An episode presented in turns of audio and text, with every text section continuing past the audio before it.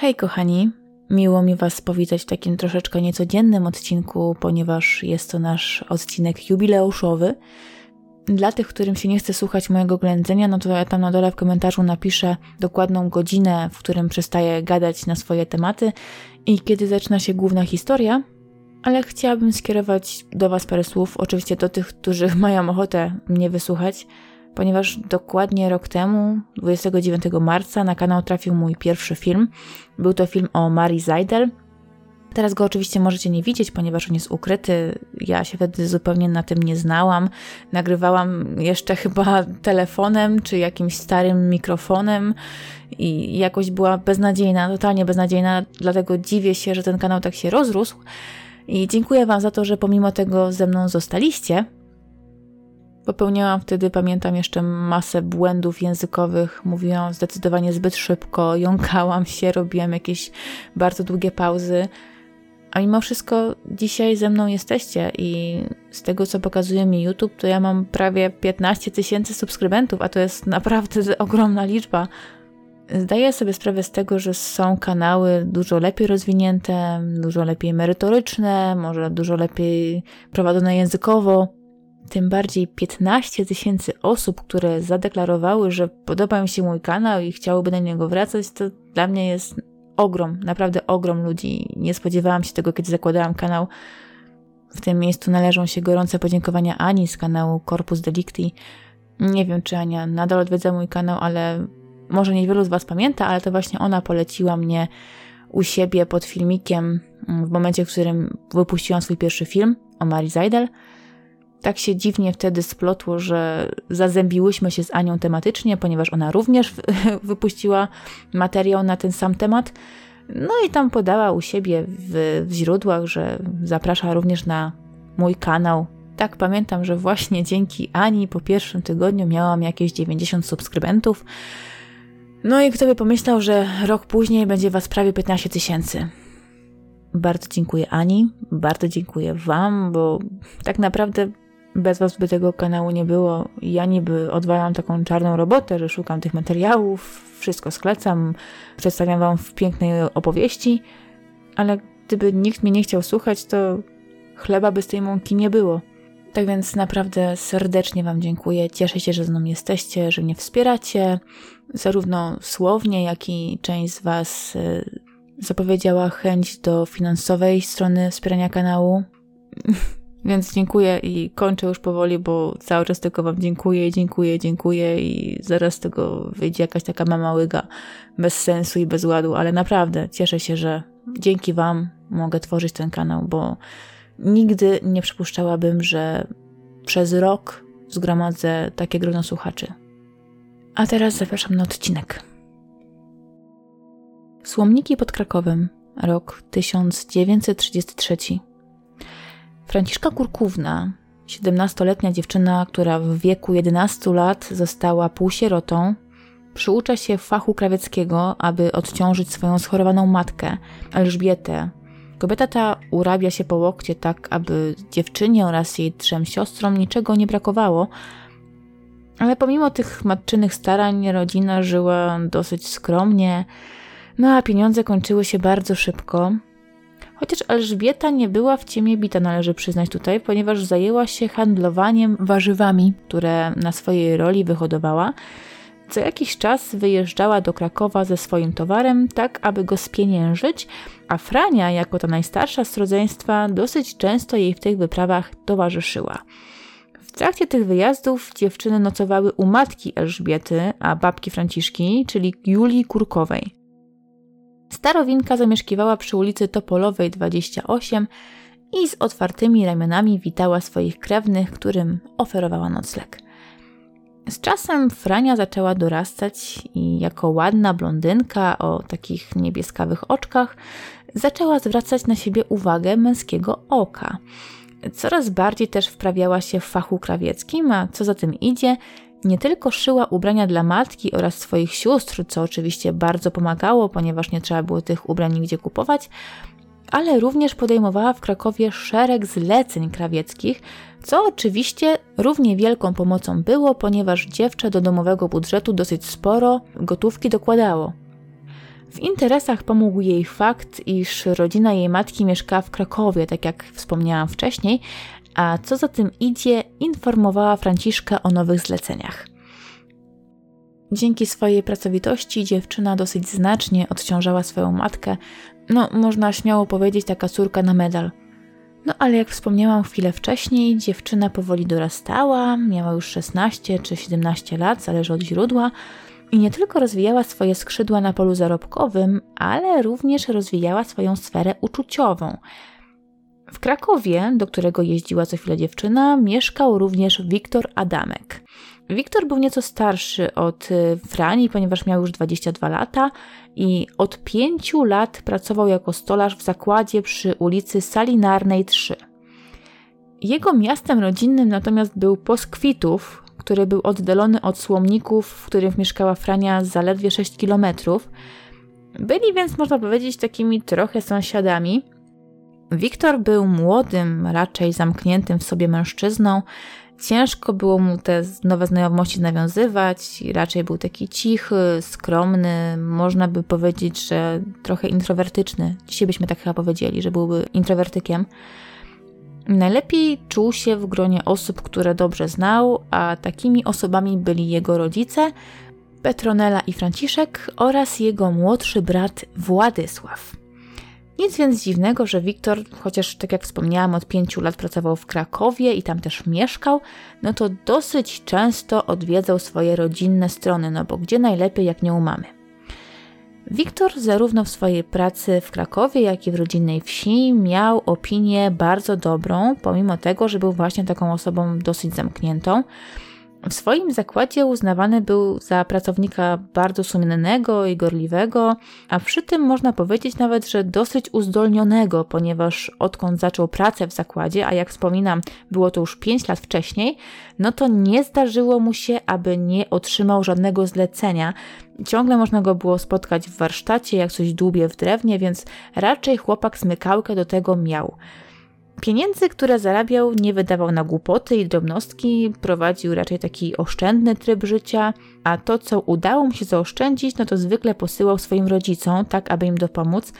Wiązało się to po części z faktem, iż głowa rodziny, czyli Franciszek Adamek, zachorował i zaniemógł, no a co za tym idzie, no to raczej nie mógł pracować i utrzymać swojej żony i syna.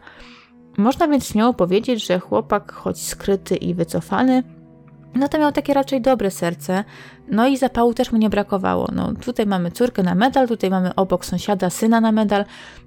Jak widać na wsiach pod Krakowem rodzice na swoje pociechy narzekać nie mogli, a przynajmniej nie w roku 1932. Właśnie w roku 1932, kiedy po raz kolejny Wiktor odwiedzał swoich rodziców, z bliżej nieokreślonej przyczyny znalazł się właśnie w Słomnikach – tam Elżbieta Kurkowa zapoznała go ze swoją najstarszą córką, Franią, o której mówiłam wcześniej, a że jak wspomniałam, dziewczę dosyć ładne było, no to nic dziwnego, że szybko wpadła Wiktorowi w oko.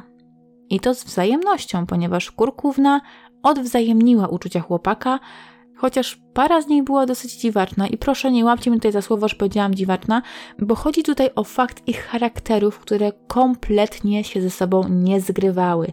Tak jak Wam opowiedziałam o Wiktorze i rysuje nam tutaj się obraz raczej takiego zamkniętego w sobie chłopaka, tak Kurkówna była zupełnie innym typem. Frania była gadatliwa, otwarta, taka bardzo optymistycznie nastawiona do świata. Lubiła zabawy, lubiła tańce, lubiła poznawać nowych ludzi. Można powiedzieć, że zupełne przeciwieństwo Wiktora. No ale nie nam wyrokować, jak to ludzie się dobierają w pary, prawda? A wspomniana para spotykała się dosyć często, Czyniła to głównie na spacerach w rodzinnej wsi dziewczyny, a gdy Wiktor dowiedział się, że Franciszka, tak jak i on, pracuje w Krakowie, no to również tam zaczął ją odwiedzać u jej krewnych w mieszkaniu. Ale jak to jest ze skrytymi mężczyznami, no to Wiktor, chociaż zakochał się w pięknej blondynce, to całe swoje uczucia chował głęboko w sobie. Być może wstydził się powiedzieć dziewczynie o swojej miłości, może bał się odtrącenia, a może zakładał, że jeszcze nie jest czas, aby zdradzać się z tym, co nosi w swoim sercu. Jedyną osobą, której się zwierzał, była matka. Kobieta ta jednak była przekonana, że Franciszka nie jest odpowiednią dziewczyną dla syna, Nie wiadomo, czy chodziło tutaj właśnie o te różnice charakteru, ale przekonywała syna, że on jest jeszcze za młody, by się żenić, że trzeba trochę poczekać, że to jeszcze nie jest pora na zakładanie rodziny, że musi się najpierw trochę dorobić. Ale Wiktor machał na to wszystko ręką, twierdził, że on i Frania sobie poradzą. Zresztą miał dobre argumenty, ponieważ faktycznie oboje dosyć dobrze prosperowali. On był solarzem, ona była krawcową, więc raczej świetnie by sobie poradzili i samą miłością żyć nie będą. Chłopak z każdym dniem coraz więcej myślał o, jak oczywiście miał nadzieję, swojej przyszłej żonie, choć nadal ze swoimi planami się nie zdradzał. I wcale nie musiał, bo dziewczyna, chociaż jeszcze młoda, no to głupia nie była. Nie sposób było nie zauważyć rozmarzonego wzroku chłopaka. Widać było, że Adamek jest wpatrzony w nią jak jakiś obrazek, jak malowane dziewczę.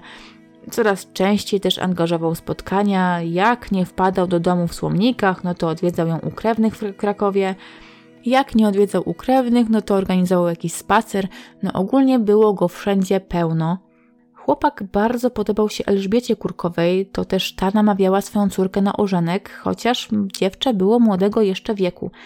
Ta jednak coraz mniej miała ochotę na związek z zakochanym chłopakiem, no bo owszem, Wiktor z początku bardzo jej się podobał, no ale z czasem zaczęła zauważać te wszystkie małe niuanse, te rzeczy, które dzielą ich, a nie łączą. Czuła się też lekko przez chłopaka osaczona, no bo on ciągle do niej wpadał, ciągle się wpraszał. Zresztą, no nie oszukujmy się, ale chyba nie od dziś wiemy, że w miłości lepiej nie podstawiać się na złotej tacy, gdyż dość szybko możemy z tą tacą wylecieć. Króliczka zawsze lepiej jest gonić, a przynajmniej tak mi się wydaje. Ja taka zawsze byłam. Wydaje mi się, że tak to już w życiu bywa, że większość z nas raczej woli zdobyć coś wkładając w jakikolwiek wysiłek, niż uzyskać tak po prostu. Rzeczy podsuwane pod nos chyba aż tak nas nie cieszą. Przynajmniej ja nie lubię, jak mi ktoś tak na siłę wszystko daje. Ja lubię się napracować, żeby coś zdobyć. Wiem wtedy, że to ja osiągnęłam swoimi własnymi czynami. No a taką nachalnie podsuwaną rzeczą był dla Frani właśnie Adamek Chłopak, gdyby mógł, no to obwiązałby się kokardką i podrzucił pod drzwi kurkówny. Dziewczyna więc coraz bardziej się od chłopaka odsuwała, delikatnie, acz tak stanowczo, chociaż dalej się z nim spotykała, dalej nawiązywali jakąś relację. Nie wiem, czy była to relacja romantyczna, czy raczej już bardziej koleżeńska, ale para nadal się spotykała.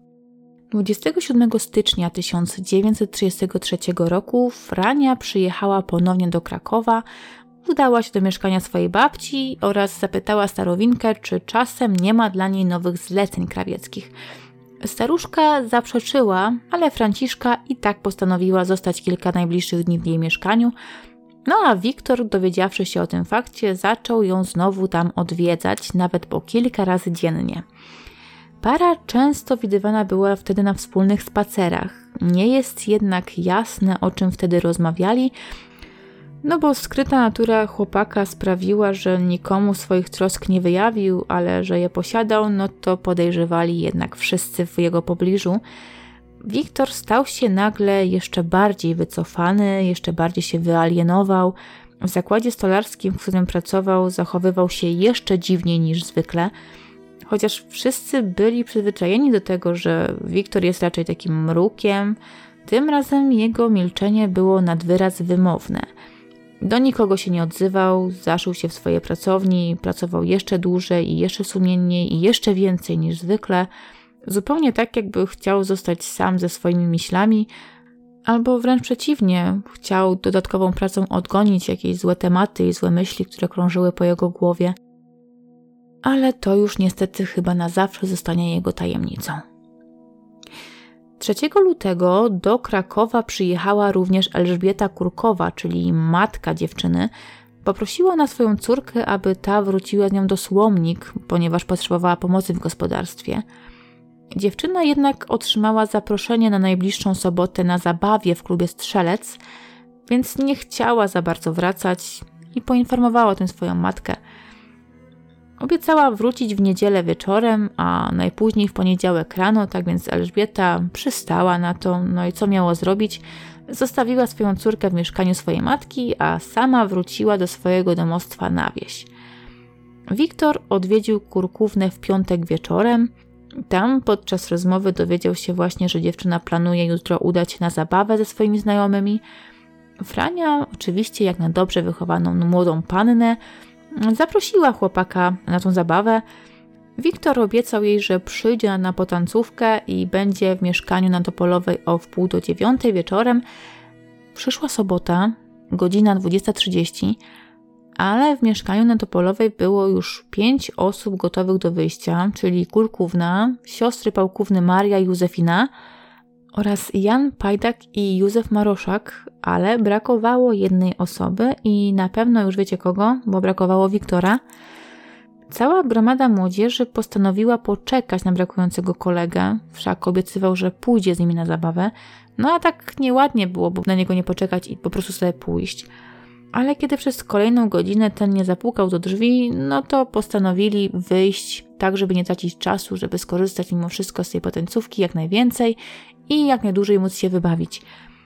Tego dnia, już po wyjściu Kurkówny i jej znajomych, do mieszkania Julii Kurkowej zapukał Adamek.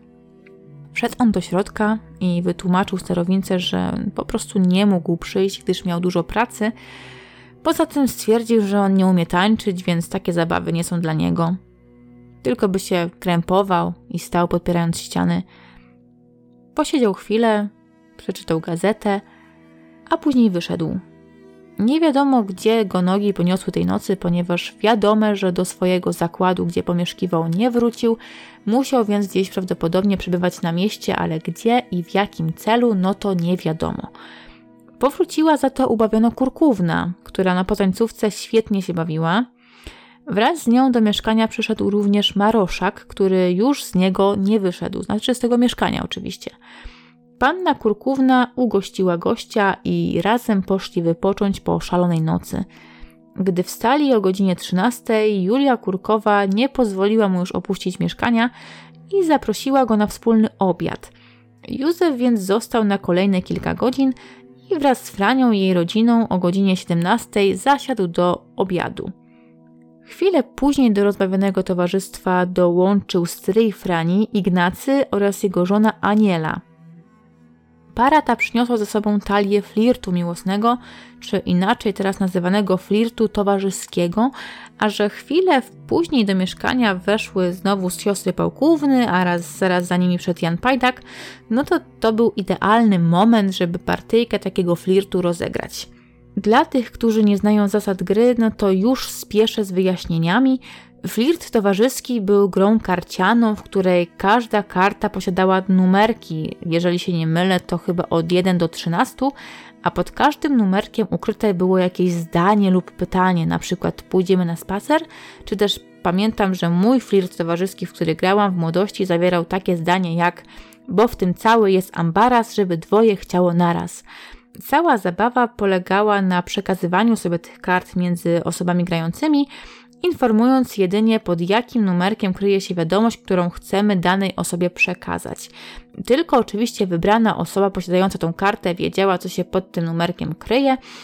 No i oczywiście odpowiadała nam w identyczny sposób, wybierając odpowiednią kartę i numerek. Nie wiem, czy ktoś z Was taką grę jeszcze pamięta. Ja pamiętam. W czasach podstawówki jeszcze zdarzało mi się w nią grać ze znajomymi. Zwykle miało to miejsce na różnych kempingach czy tam wycieczkach szkolnych. Potem ten zwyczaj jakoś upadł. Dajcie znać, czy tam u Was jeszcze gdzieś pozostał. Może ktoś ma nawet talię flirtu towarzyskiego.